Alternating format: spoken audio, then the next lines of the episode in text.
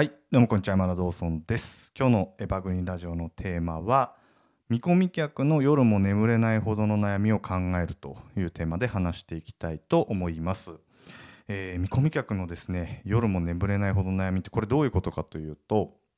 お客さんって基本的には何かしら悩み持ってますよ問題を抱えてますそして、えーお金をもらうという行為っていうのはあまあベーシックにはですね問題解決なんですよ。えー、と今の時代ねいろんなこうお金の動きってもちろんあるんですけどあるんですけど基本的にはです。基本的にはお客さんが問題がありますと。例えばあ鼻をかみたいって思ったらティッシュを買うとか。例えばあ痩せたいと思ったらジムに行くとか、まあ、そんなイメージですね。何か問題があってそれを解決するためにえお金を払うっていうのが基本ですよね。でその時に考えなくてはいけないのが、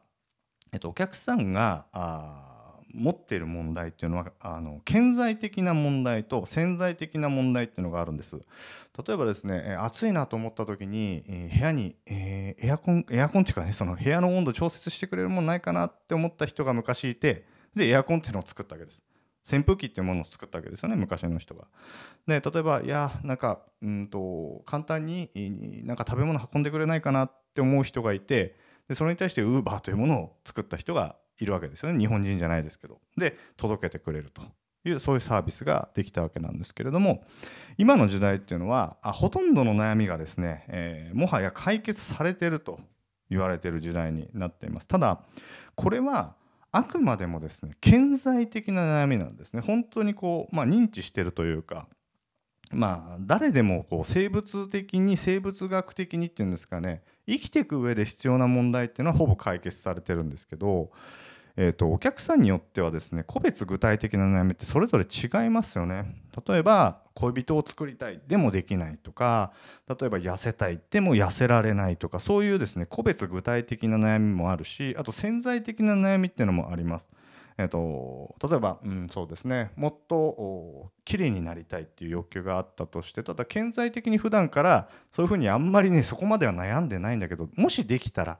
もっと肌きれいになったらいいなみたいなそういう普段はあまり認知してなくても、まあ、やっぱり心の底でもっときれいになるこれはま誰でも持ってるような欲求ですよね。男だってもっとかっこよくなりたいとか潜在的には常に持ち合わせてるものです。でこういう悩みっていうのは、まあ、ほとんど消えることはないですよね。えー一生多分人間が生きていく上で、えー必ずどこかしらに人によって違いますけど持ってる人が多いわけじゃないですか。で僕らコンテンツビジネスをやる人たちっていうのはあそういうですねえー問題に対しての解決策を提示していってビジネスをやるっていうのは基本なんですよ。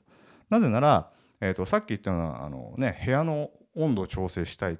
だったらエアコン作りましょうとかあ例えば何か荷物運んでほしいウーバーを作りましょうってこれ大企業とか大きな企業がやることであって僕らみたいなあ中小個人がやるビジネスじゃないんですよね。でその時にですよ考えなきゃいけないのは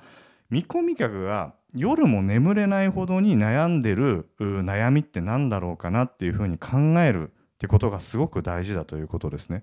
でこれを考えてないと見込み客のホットボタンっていうものがあるんです。ここを疲れると反応してしまうというボタンですね。ここを押すことができないんですよ。でコンテンツビジネスをやってる我々というのはこのホットボタンを押さなきゃいけないんだけどそもそも見込み客の悩み深い悩みというものを理解してなきゃホットボタン押しようないですよね。だからあなんかこの辺の感覚がずれてる人っていやその商品って誰が買うのみたいなものって作ってる人多いんですよ。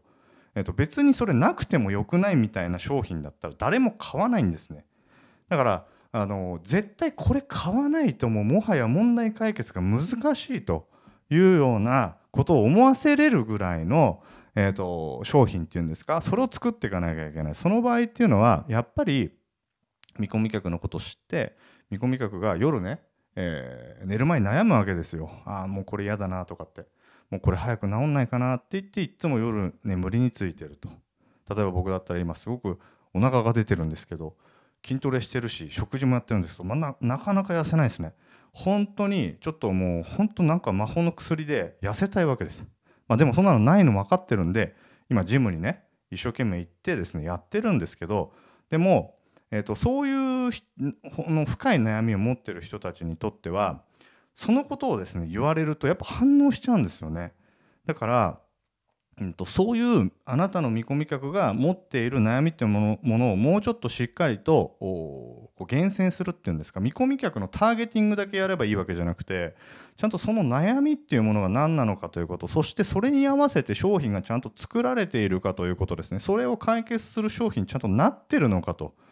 いうことですね。だからうんとなんかただ楽してね、えー、ビジネス結果出ますとかあ猿でもできるとかってそんな、まあ、誰でもやってるようなあ商品しか作れないんだったらはっきり言ってこれからの時代ほぼ差別化はできないし、まあ、みんな今ですね情報取れるようになってますからあ賢くなってます。だからそんなマーケティングしかできないと結果ってやっぱ難しくなるんですね。だからお客さんの本当の悩みをあなたが理解してでお客さんからあこの人私のこと分かってくれると。この人僕のこと本当に分かってくれるって思わせられるようにしっかりと見込み客のことを考えるっていうこと。これがすごく大事だなと思ってるっていう感じですね。はいということでもしですねあなたが今商品開発だったりとか見込み客の選定そして、えーまあ、メッセージですね。セールスマテリアルって言われるものに対していまいちうまくできないなと。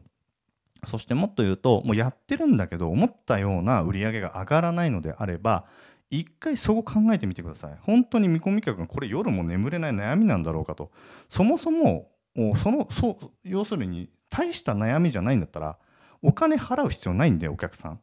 だからそこから間違ってる可能性があると。いうことですね。それを疑ってみてください。するとえーとまあ、置いとくだけでもある程度売れるしそれに対してしっかりマーケティングしたりセールすればより売れるっていう状況になるので大体の場合がですね根本がずれてるんですよ。あの結果出ない人って。そもそもお客さん求めてないものを作ってみたりこれは前にも話した自分ベースでものを考えるっていうところともつながるんですけどそれあなたが教えたいことだしあなたが提供したいものでしょとお客さん別にそれ求めてないじゃんと悩んでないじゃんそんなことっていうことを、まあ、ついついやってしまいがちだからそこをちょっと見直してみるとあの改善のきっかけになるかなと思います。はいということで是非参考にしてください。最後までありがとうございました。